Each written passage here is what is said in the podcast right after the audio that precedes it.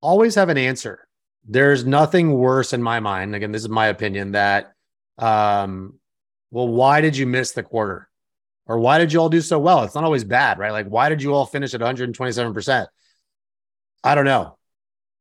That like that is a horrible answer. Versus sometimes people feel when it's a bad answer, if you have an answer to the answer, here's why we missed this quarter. And here's the three bullets. And here, I ran some analysis, et cetera. And here's what we're doing to course correct it. That is a million times better than I don't know. Welcome to RevOps Rockstars in Pursuit of Unicorns. I'm David Carnes. And I'm Jarin Chu. Join us as we interview RevOps leaders to explore the challenges they have faced, the biggest lessons they've learned, and what they think makes a RevOps rockstar. This show is brought to you by OpFocus on a mission to help companies run their businesses better by letting you focus on growth while we scale your operations. Let's get this show on the road.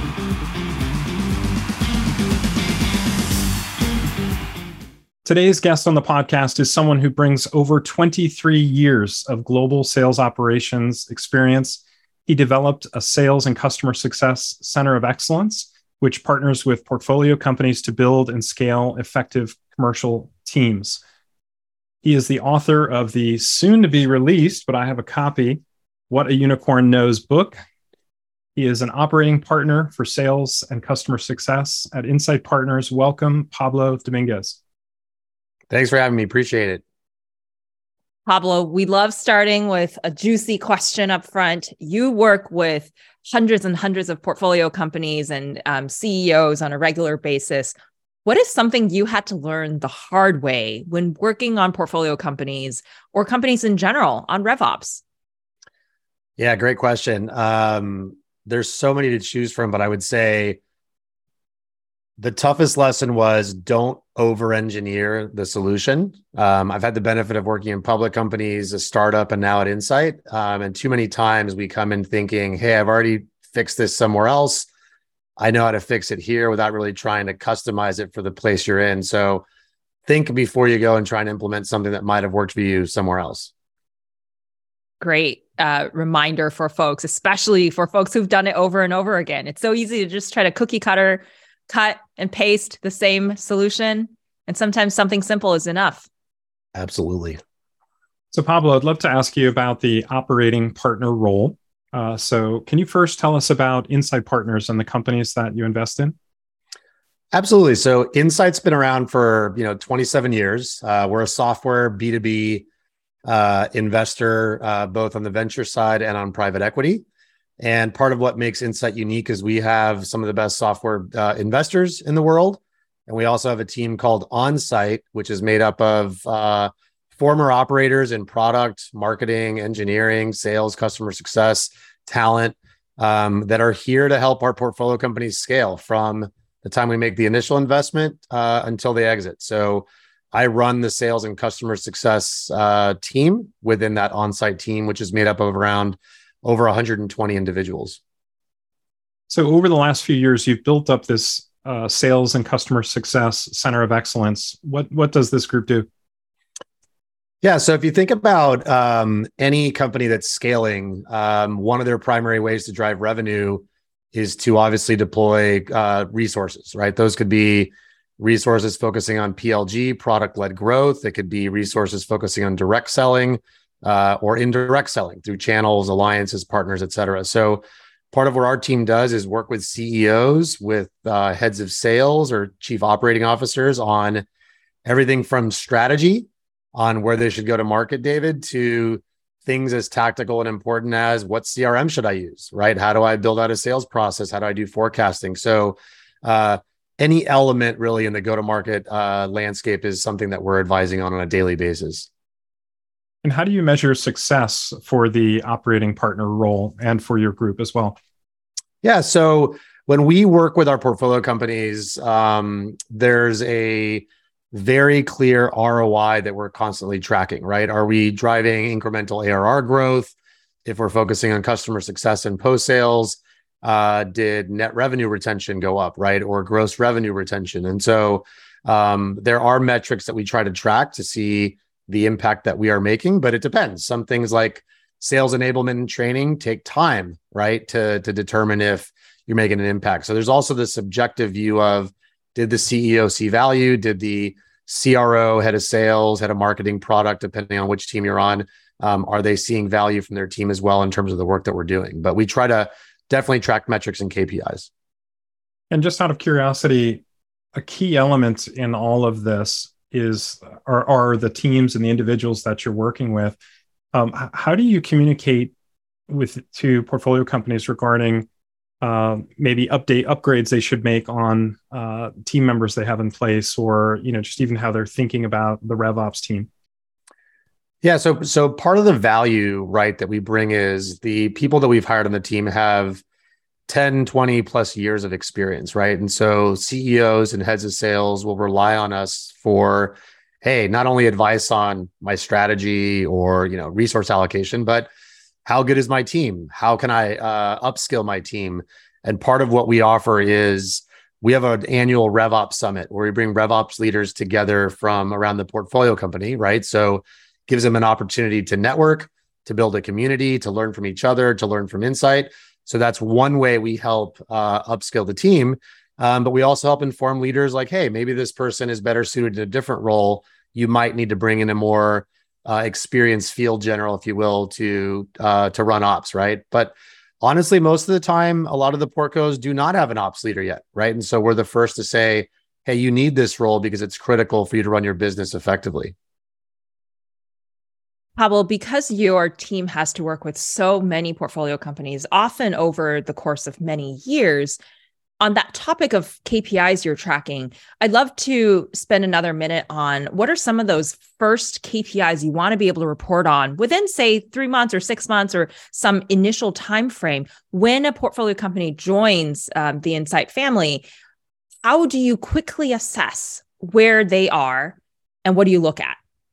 Yeah, no, good question. So when when a portfolio company typically joins, um, we try to give them an assessment of when we made the investment. Here is what we see, right, across product, across engineering, marketing, talent, sales, CS, et cetera.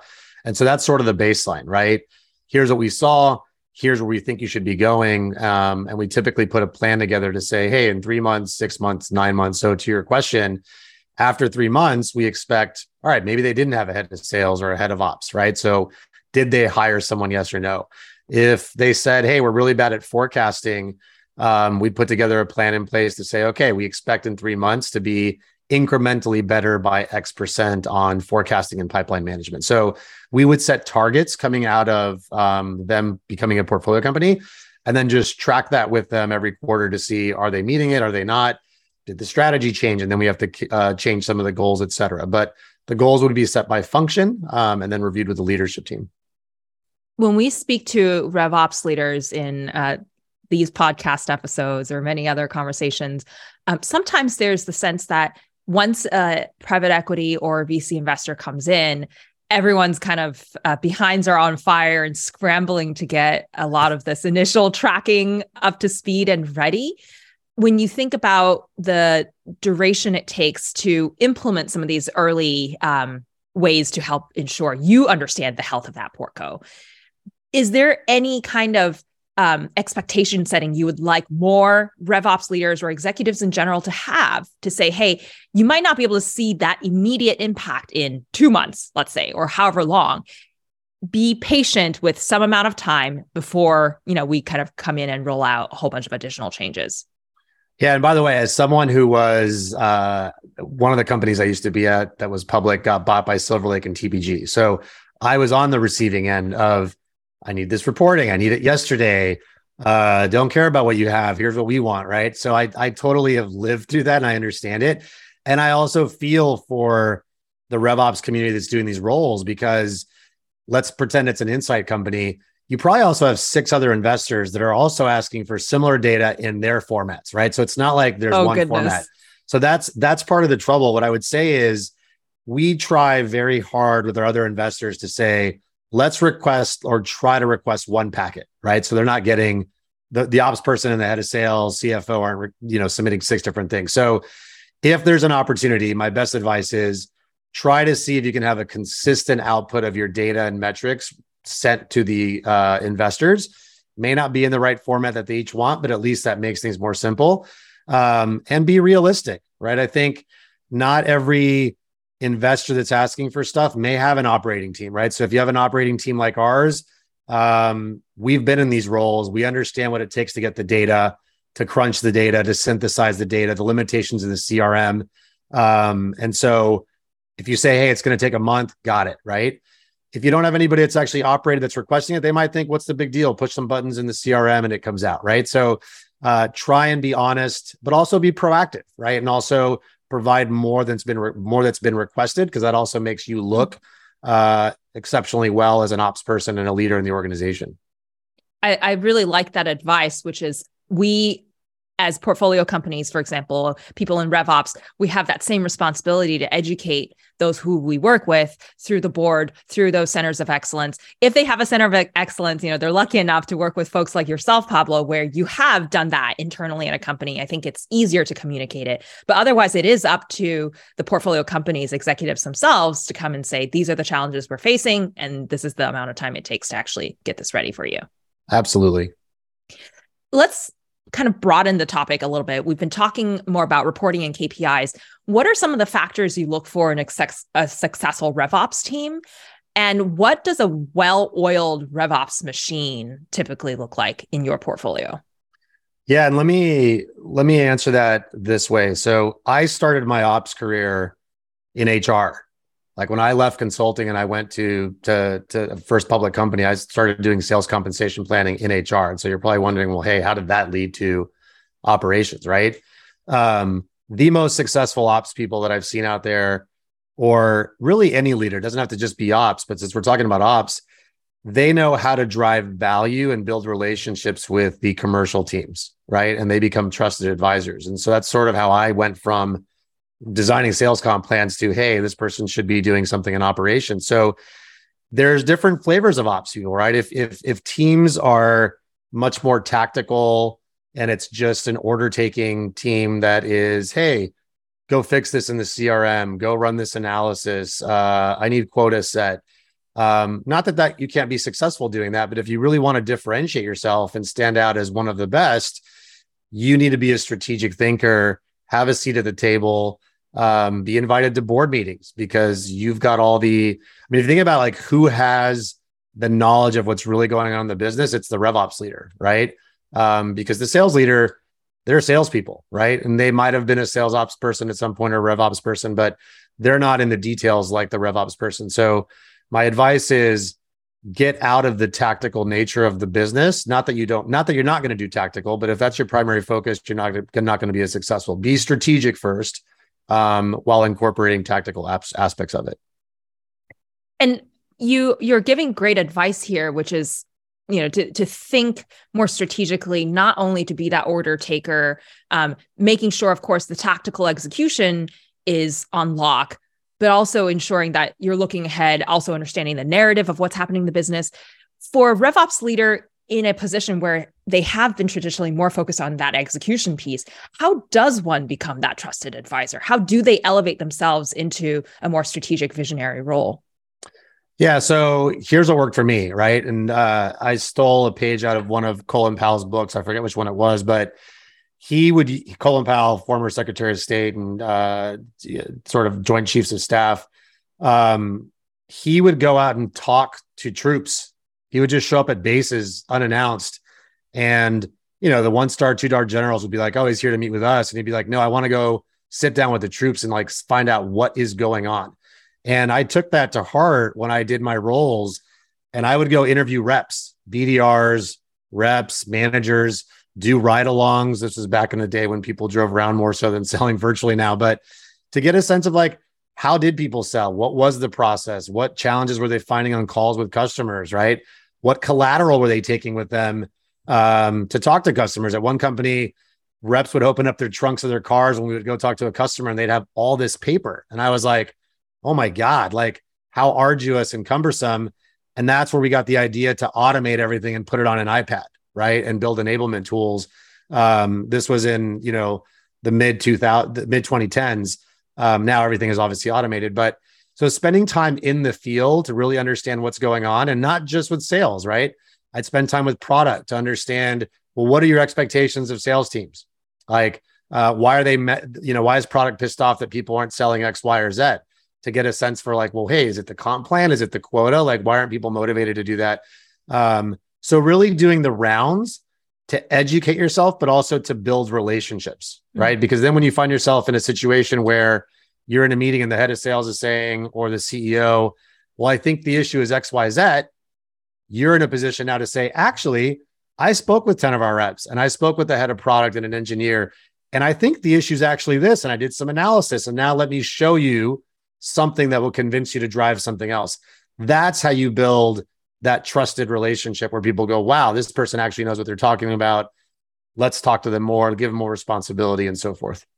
I think there's something very profound about the ability to elevate and become more strategic by actually doing something that's very fundamental, which is to go and sit next to and with those actual sellers, those end users, um, get that ground level intel, and then to be able to say, let me analyze what I've collected from this data that maybe previously people didn't. Uh, Absolutely. Have. And it's easier yeah. now, right? Because if you think about it, like if I had access to Gong or Chorus when I was doing this, like, oh my God, I could have done it quicker, probably analyze data better, right? So I think we have tools now that enable you, or you can introduce tools. So imagine a company not using Gong or Chorus, right? And you're the RevOps leader and you're like, imagine if we had a tool that allowed us to do XYZ you now look like a hero, right? Um, and you're able to provide additional insights to the business. Yeah, I really, really like that. And we hear that actually a lot from the RevOps leaders we speak to. Gong Chorus tends to be one of the most popular tools we hear about. What are some of the actions, especially with the market changes that are happening today in, in 2023, um, some of these changing, uncertain market conditions? Um, what are some of the actions that you think RevOps teams should get to or prioritize more urgently now than ever before so that they're better prepared for you know these these uncertain market changes yeah so i'd bucket it maybe into three things. One is supporting strategy um, supporting resource allocation and then three supporting um, taking out cost right or efficiency right? And so strategy resource allocation and cost. Strategy if you are again that strategic thinker and you're spending time with people the business is probably going to start to to to wonder given the economic headwinds that we have ahead of us do we need to change strategy? Should we go into different markets? Should we launch different products or not right? And again the revops person that's at the center of all the data some of the insights the historical results of where we've done well and haven't done well can help paint a picture and working with finance and other teams on hey, strategically, here's what makes sense for us to spend time on or not spend time on, right? Um, from a resource allocation perspective, once that strategy is aligned, where do we place our resources, right? Do I need more uh, more hunters, more farmers? Maybe we need more technical resources because we don't have sufficient ones, and that's why deals are taking longer to close. Again, a lot of insights there in terms of how resources are deployed can be provided by sales. Um, and then the last one, from a profitability perspective, not that everything has to be about cost cutting headcount. If you think about the role that um, go to market plays, there's a lot of tools, right? The single, probably most expensive tool is your CRM, right? Then you add on Gong on top of that, you add on a Gainsight, uh, other solutions. And typically the RevOps person is at the center of that working with IT, right? And so you've got visibility into usage, what's adding value, what's not. Maybe we can add a different tool which helps us solve some problems that then reduce reduces cost elsewhere or drives incremental revenue. So I think being proactive on those three elements um, again guarantees you a seat at the table, but helps you be part of the solution for your business to drive sustainable growth. Yeah, that's really excellent um, framework you just shared, and I know some of this is echoed in your book, which we are going to talk about uh, a little bit later if we stay on that same topic for a little bit longer, on the flip side, are there certain kinds of initiatives or projects that RevOps teams can get themselves into trouble with and should be especially careful about given the market conditions today? Um, I think so. Um, let, let me think about this. So, if you're in an organization where you've deployed a bunch of tools right? So, for example, and th- and this this has happened to me in the past, so I'm I am guilty of this, as is I'm sure every ops person. Um, you get shiny toy syndrome, right? And so, you know, you go to Dreamforce, you go to SaaStr, whatever conference you want, and everybody's got their stuff there, and you're like, "Ooh, that looks good. That looks good. I know this can solve a problem." And you know, during 21, 22, when cash was plentiful and probably you had a good business case for buying stuff, maybe you bought a bunch of things that you shouldn't have bought from a tool perspective, right? And I think that is probably getting some people in trouble now where, you know, CFO is asking why why are we spending 20k on this, 50k on this, 100k on that? Um, who made this decision, right? And again, RevOps, you're at the center of being the hero when it works, but also why'd you buy all this stuff, right? And so be thoughtful, not just in economic boom times, but even in times of crisis, that you should be buying stuff that really add value, not just for the sake of of uh, of buying it. So I think that's one example where you could get into trouble, um, or maybe in trouble right now, just given where we were before. So Pablo, staying on the uh, tech stack uh, tool topic for just a moment, uh, I'm curious, uh, are there any tech stack tools that you've been really impressed with lately? Yeah, I'm a big fan, honestly. I mean, there's I mean, there's a lot, but honestly, given a lot of the work that we do with our portfolio companies, right? And we have, you know, over 500 companies and I've I've been also in public companies and a startup before. So I think this issue honestly resonates the most with me is visibility into the pipeline and forecast. I think every company regardless of stage struggles to really analyze, pull out data, pull out relevant insights to have a clear understanding of where deals are. And there's a lot of great technology out there, right? A lot. Um, but I I would say if you're not leveraging one of those solutions or you know BI or some awesome analyst that can just crunch this in Excel, um, which again isn't a tool necessarily, but a lot of people still live in Excel, which is fine. Um, you're missing an opportunity to really understand like the health of your business. And especially in today's time, David, right? Like the lagging indicators aren't as important anymore, right? Because they don't help me be nimble and quick. So great that I know that, you know, X percent of my reps are hitting quota or what my ARR growth is or my net retention, et cetera. But having the ability to quickly say, well, what's my average sales cycle? Right? Are deal sizes decreasing or increasing? How much pipeline am I building week over week, month over month? And can that tell me how the quarter is going to shape up um, or the year? And can I do trending? Right? Assuming I've got multiple months or quarters or years of trending, I can be much more accurate to tell the board, guess what? We've always been able to hit our quarter when we're in week 11 and we're X point, you know, X percent below target, right? Um, so we don't have, we're not concerned. Uh, but if you don't have that data, you know, you're sort of just guessing. Um, and so I'd say try and invest in technology that gives you better visibility into the health of your business. I think that's so valuable. You, you think of a tool like Salesforce that provides five, six, seven different ways to do trending, but not all of it's turned on. Some of it requires a bunch of steps to enable, whereas some of these BI tools that provide both predictive capabilities, but also provide just automated trending, uh, you you actually have that visibility that you want that you're suggesting to provide. So yeah. Um, so uh, I'd like to talk about evaluating new companies for a moment, and specifically, is there anything that is a red flag within RevOps when you're looking at new companies? Absolutely. So I have the benefit and my team of uh, helping to evaluate uh, from a go to market lens when the investors want to make an investment. And sometimes ops is on the call, sometimes not. But let's let's for the sake of this question, uh, if ops is on the call or participating, there's nothing worse than when teams don't know their numbers, right? Or someone says, you know, I ask you, David, so what's your call for the quarter, right? We're in Q1 now for most people, and you say uh, four million, and then uh, Sally, who's the RevOps person, goes, actually, it's 3.75, David. And it's like, well, hold on a second. Like, how do you not know that? Right. Um, on the contrary, I would say what makes us feel great, right, is when we ask a question and someone says, hold on a second, let me pull up my Salesforce dashboard. Let me show you how we manage the business, right? Or the BI tool or one of these other, you know, third parties, and you can actually see they're clicking in, and it's not just a PowerPoint slide that sometimes you don't know if it's real or not, right? And they're changing the graphs, and you're like, wow, okay, they actually are managing the business effectively, right? Doesn't mean there may not be challenges, but they know what they're doing. That's what you're testing for is do they know what they're doing? And is someone here competent and strong enough that we're like, wow, this person is going to help this company scale. Can't wait to work with them. So Pablo, I was cringing there for a moment when you were t- talking about the numbers not tying out. I um, uh, at one of the software companies I worked for many years ago, uh, a CFO drilled that in. He's like, if you're saying it over here, it has to equ- equate over, over oh, here. yeah.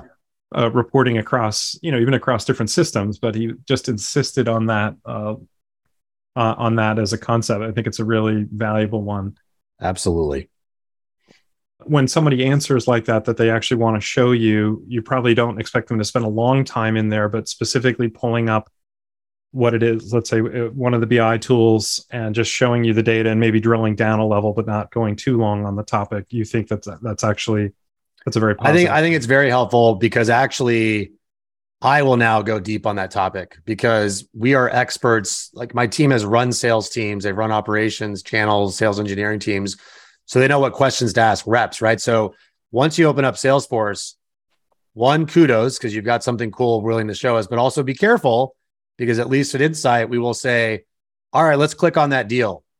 Let's open it up. I want to see the notes from what the rep called. All right. It says it's in a commit category and we're, you know, a couple weeks away.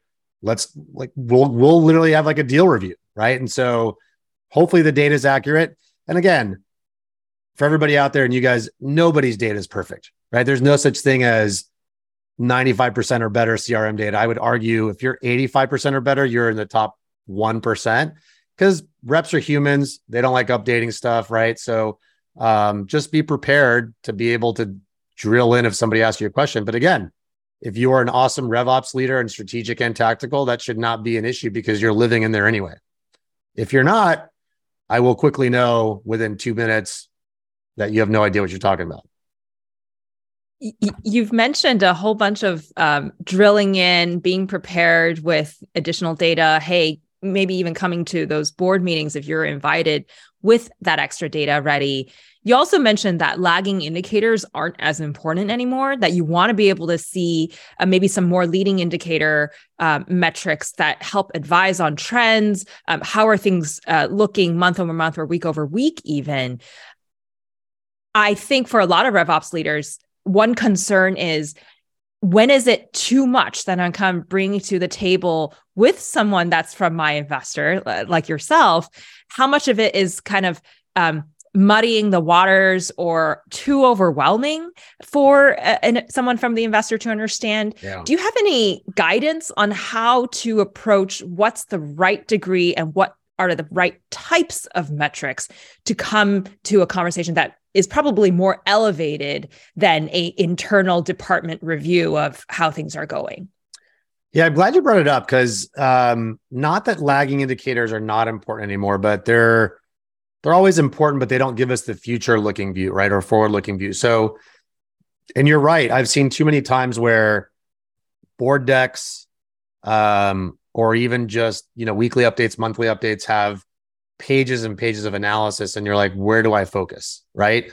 Um, and i think also this is also a symptom of the investors might be asking for a bunch of stuff. So you have six different investors asking you back to my original point.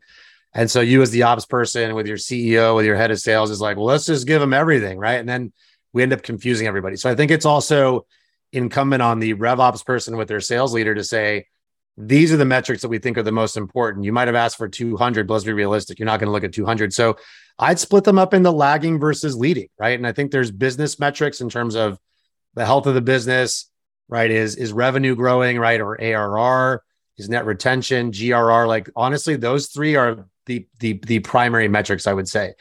Then there's rep performance metrics, like are your reps achieving quota or not, right? What percent are above quota? What percent are at 80%? Um, are reps ramping, right? There's there's that element. And then there's leading indicators, like we talked about, right? Our deal size is changing. Are you building pipeline? Um, are sales cycles increasing, decreasing? So I would pick honestly no more than 15 in total to help tell a story and then connect the dots, right? People might want to double click. So, for example, always be prepared for the 200, but you need to figure out like what's the dashboard in my car that I'm looking at that's all I need. But if I wanted to click on a little menu item, I could double click and look at the tire pressure, right? But the tire pressure is not there front and center for you. You have to sort of find it, right? So, for example, on the rep performance, it's easy to say, yeah, we've got 80% of our reps at 80% or above. But now I want to see, like, all right, if you have 20 reps, is it two reps that are carrying everybody and everybody's right at 81%? Or, um, you know, and which reps are building pipeline, et cetera. So if you're doing your job with your leader, you're managing the business at a much more detailed view that I, the board, don't necessarily need to see because you gave me an executive summary, right? But if I wanted to double click, you should be able to say, oh, I've got that, right? Because that's how I manage the business day to day but it's not something I necessarily need to give you all the time. Yeah. And I suspect that trust also gets built over time when those dashboards are easily accessible, when we need to have that deeper dive conversation to see, oh, all the ducks are in a row, or it looks like the team has a methodology or um, way of thinking about the analysis behind everything that they present to us once a quarter at the board meeting level. Correct. And my my other advice is if you're good try to be great, obviously, always, right? But always have an answer. There's nothing worse in my mind. Again, this is my opinion that, um, well, why did you miss the quarter? Or why did you all do so well? It's not always bad, right? Like, why did you all finish at 127%? I don't know. That, like, that is a horrible answer versus sometimes people feel when it's a bad answer, if you have an answer to the answer, here's why we missed this quarter and here's the three bullets and here, i ran some analysis et cetera and here's what we're doing to course correct it. That is a million times better than i don't know right? Or even why'd you do so well? And you can explain it and you dug into it or we're not sure yet but here's what the data is showing us. We're double clicking in. We'll have an answer to you next week. Again that shows that you're taking the initiative. You understand your business. You're digging into it versus I don't know, makes it seem like, well, wait, you have a whole RevOps team. Like, don't you guys analyze this stuff to find out what's going on? So always have an answer. What I'm hearing is be uh, come prepared with an opinion. Of course, having done your homework. Um, I think more often than not, um, uh, RevOps leaders are asked to have uh, a prescription, even what you recommend yep. to do next. But the last thing also is be proactive. Don't wait until you're asked. Come with those recommendations ready in your pocket and be prepared to answer those. Love that. Correct. Yep. Pablo, I want to switch gears and talk about your upcoming book, which is coming out on February 21st, 2023, in just a few days after the podcast episode goes live. Uh, this book is called What a Unicorn Knows, and you co wrote it with uh, Matthew May.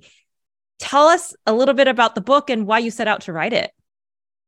Yeah, so Matt and I have been working together for about 11 years now. Um, I met him at uh, a public company that I was at, and we had brought him in to do some lean work. So lean, um, for those of you that are may may not know about lean, you might have heard about Six Sigma. Lean is different, but it stems from um, uh, the Toyota days uh, in terms of process optimization, right? And uh, I worked with Matt at a public company, then brought him into a startup, had very successful results there.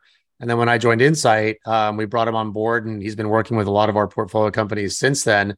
And about six years ago, uh, when I was at the startup before I joined Insight, we started realizing that the concept of lean, which was born in manufacturing, and then um, the lean startup book was written, and it was more about product, right? It went from manufacturing to product but it had never really been applied to go to market, right? Sales and marketing. And so um, Matt and I started talking and saying, hey, we've had a lot of success with a lot of companies.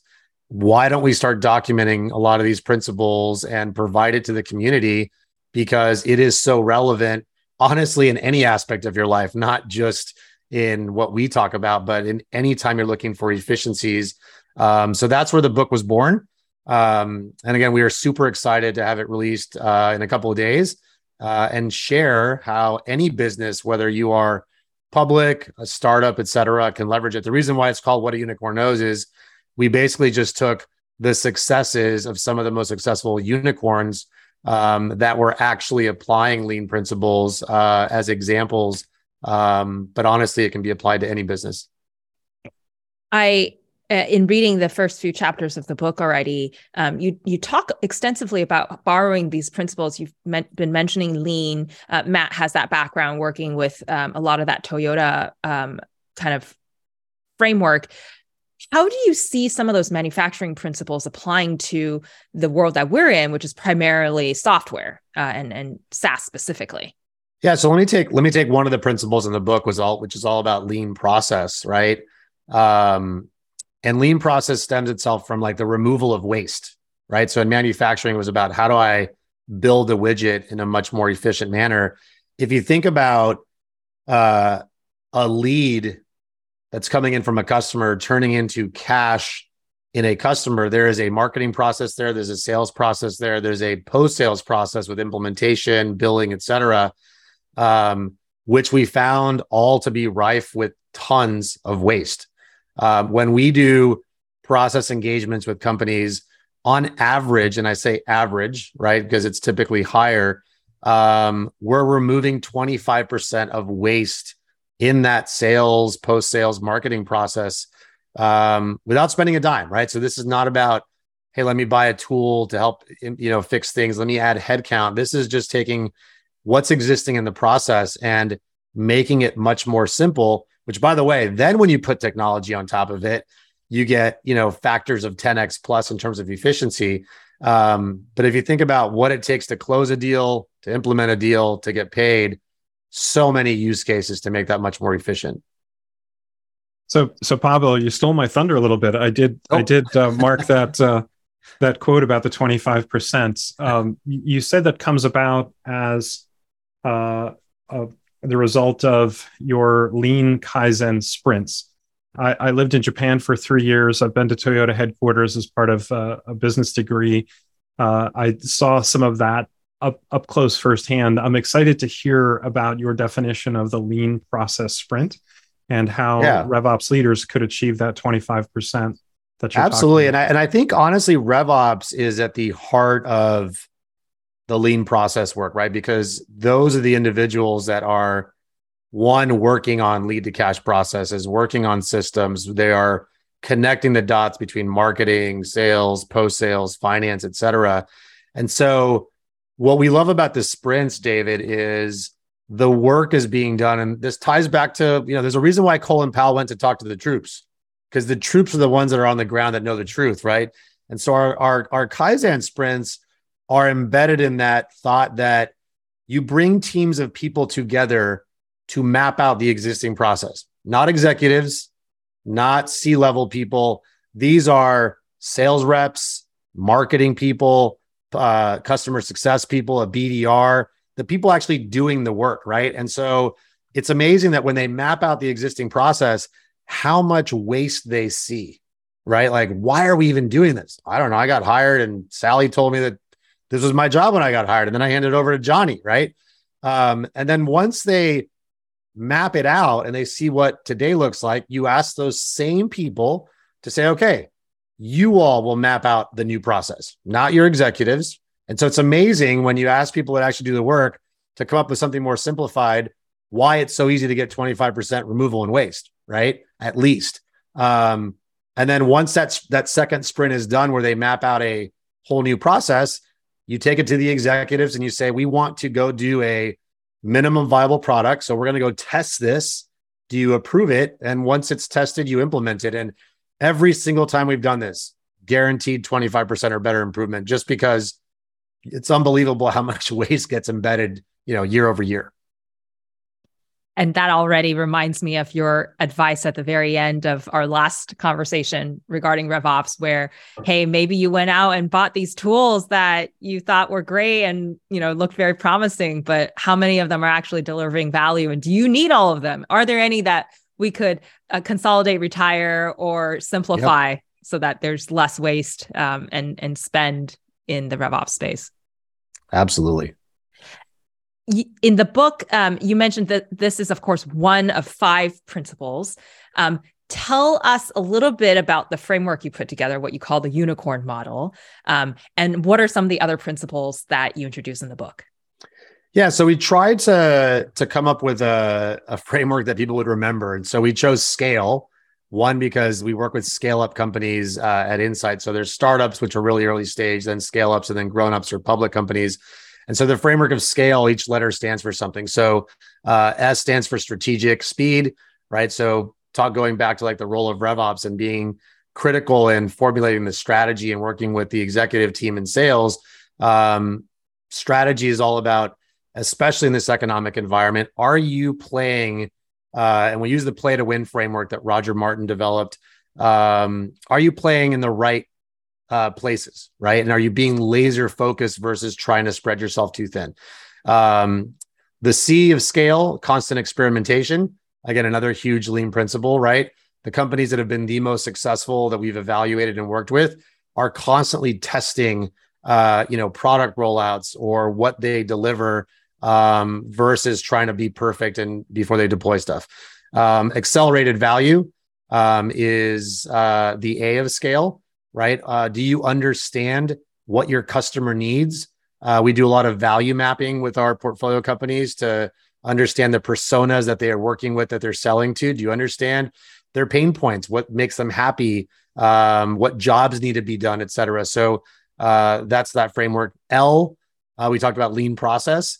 Um, and then E is esprit de corps, right? Which is really all about once you've got all those other elements, do you have the right leadership and the right culture? Uh, because ultimately, people are your most important asset, right? And if you've got strong vision, strong values, strong culture, uh, the best companies have everything, right? So the framework is not about, well, hey, uh, tell me which one of these I should focus on first, right? The the goal is um, in what order should I leverage these, or how do I leverage all of them to help my business scale uh, in a sustainable way?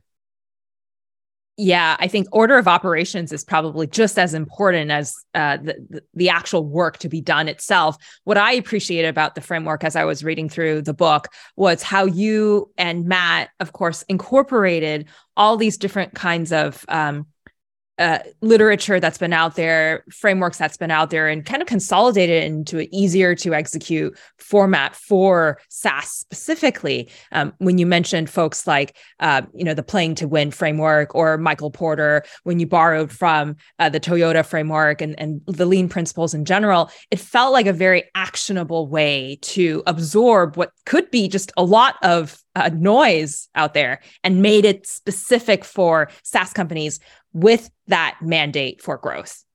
Yeah, absolutely. That was it was sort of um I mean every every book is unique, right? But we tried we wanted to make this not academic. We wanted to make it practical uh, and definitely actionable, right? So for those of you that, you know, are ordering the book or have seen some of the the stuff online, we provide templates that people can use by chapter um, with specific action items that you can actually put into practice. Um, so hopefully people find that it is something that's easy to read, to digest, uh, and put into practice versus, um, you know, it could have been very, I don't know, academic and PhD ish with a lot of historical stuff on lean. We were trying to keep it, again, lean. oh, that's great. I do appre- appreciate books that have uh, tools and other uh, techniques that can be used right away. So, uh, thank you for sharing all that. We're so excited about the the book launch. Thank you. So, uh, Pablo, I'm curious. You you shared a bit. You had a history working in HR. Um, uh, I'd love to hear um, how you got into private equity. So, I know that know there's a great origin story. Perhaps you can take us all the way back to what you studied and and step through that uh, evolution. Yeah, I'll uh, I'll keep it lean. So, I studied at the University of Texas, Go Horns, uh, for undergrad and uh, started my career in management consulting at the Alexander Group, where I basically learned most of what I learned in sales and marketing. Went to two different public companies. Um, the second public company I went to, a recruiter found me on LinkedIn. Didn't know anybody there. They just reached out randomly, and I took that job. The startup I went to after that public company, recruiter also found me on LinkedIn. Didn't know anybody, anybody at that company. The startup I was at had a successful exit. We got purchased. Another recruiter, when the purchase got announced, found me on LinkedIn uh, for the job at Insight. And so, how did I end up at Insight? A recruiter found me on LinkedIn. I did not uh, actually know this role existed, David. Uh, I actually was thinking about going to do what I do at Insight, but starting my own business. I am not an entrepreneur. And I was like, this is going to be hard. And then when Insight called, I was like, wow, this is exactly what I wanted to do, but I don't have to go figure it out. Love it. And um, it's honestly a phenomenal role. One, because I equate it to somewhat being the, the, the marriage of consulting and being an operator. Because in consulting, you get to see a lot of things and you're not tied down to one thing. And then as an operator, you're at one company, right? And again, when I was an operator, I loved it. I never got bored because you're doing acquisitions, your job changes, et cetera. So combine those two things, right? I'm working with 500 plus portfolio companies, um, and I get to operate with them and guide. Uh, so it's the best of both worlds. But that's how I ended up uh, at Insight. Very, very cool origin story. You know, Pablo, it's been so much fun to watch your team grow over the years. Um, so I have one last question for you, which is given all that you do, all the companies that you're working with, the size of the team, all the engagements that you have, writing a book, what do you do to unwind? Um, I have an awesome family, but uh, in terms of me time, I do two things. I mountain bike a lot, so I mountain bike every morning that I can. But my other hobby is uh, smoking meat. So I I am a semi-professional smoker, only because I've been doing it for 15 years and uh, you will find me smoking, I guess, all week and on the weekends because the kids will say, "Hey, we want ribs today." So then I've got to be outside in the morning smoking, and if it's snowing, as long as it's not raining, I'm smoking. So, um, apologies for those of you that do not eat animals, but I do also smoke vegetables. So instead of going to Franklin's barbecue when I'm in town uh, in Austin next month, for your book launch party. Maybe I just need to go visit you, Pablo, for so so that, delicious so the barbecue. Funny, so the funny thing is, I was on the Franklin's barbecue smoker waiting list for three years, and that's the actual smoker I use is one of Franklin's hand built smokers. Wow. Okay. So definitely next party in your backyard. so yeah, this is now an advertisement for Franklin's barbecue in Austin, Texas. Not sponsored by Franklin. All right. Last but not least, um, we want to share a lot of these resources you've mentioned with the community. Where can people find you, Pablo, if they want to follow more of your latest and greatest RevOps or operating um, knowledge and advice? Yeah. So uh, even if you're not a recruiter, I'm very active on LinkedIn. So you can find me on LinkedIn. Um, you can message me. Um, I actually talk to a lot of people on LinkedIn. Um, if you want to hear more or understand more about uh, some of the principles in the book, you can go to whataunicornknows.com. Um, the free first chapter is on there if you want to get a sense of what uh, everything's about before you go and commit to to buying a book you don't know anything about except what we talked about today. But um, yeah, always happy to help out the RevOps community uh, as much as possible since that is where uh, a lot of my career has been, and I realize how important and critical the role can be to the success of a company. And where can folks find out more about Insight Partners, but also some of the publications that the Centers of Excellence put out regularly? Yeah. So, um, one of the beautiful things is we make a lot of our content, um, if not most of our content, public. So, if you want to go to insightpartners.com um, and you go to the blog section or content section, you will see a lot of the materials that we provide out to the public. Um, I know we just reposted this morning uh, some best practices on President's Club, which if you're in RevOps, you're probably helping people figure out like, hey, are we doing a P Club or not this year, given the economy, or do we push it out? Um, so things like that can be found online. And if after reading it, you want to reach out because you have a question, um, again, feel free to do so uh, on LinkedIn. Pablo, this has been such an enjoyable episode. We really appreciate you taking the time to, to spend with us.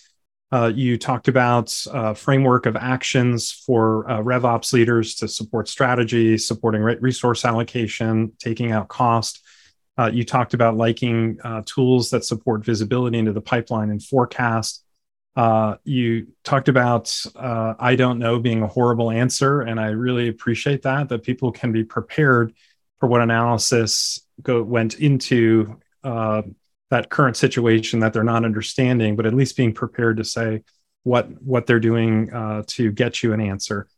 Um, you also shared a bit about your book, which uh, I believe the the release date officially is February 21st. Is that correct? That's correct. So anyway, thank you for spending the time with us. uh, to share so many of your insights. We really appreciate you and, and your time today. No, thank you for having me. I appreciate it. And I also want to, of course, thank our growing audience. Uh, we're loving the interactions and comments on LinkedIn. Keep those coming. Um, if you feel like this podcast episode, this conversation with Pablo has been helpful for your career and your growth as a RevOps leader, please, of course, share the podcast and the episode with a colleague or with a friend. And certainly go out and pick up a copy of Pablo's new book coming out in a few days after this episode releases What a Unicorn Knows. Pablo, it was so much fun to have you on the podcast. Thank you for joining us today. Thank you both. Appreciate it. And this has been another exciting, informative, learning filled episode of RevOps Rockstars. See you next time. Stay classy, rockstars. And that wraps up another episode. Thank you so much for joining us. For show notes and other episodes, visit RevOpsRockstars.com. RevOps Rockstars is sponsored by OpFocus. Visit opfocus.com to learn more about how OpFocus helps SaaS companies scale their revenue operations.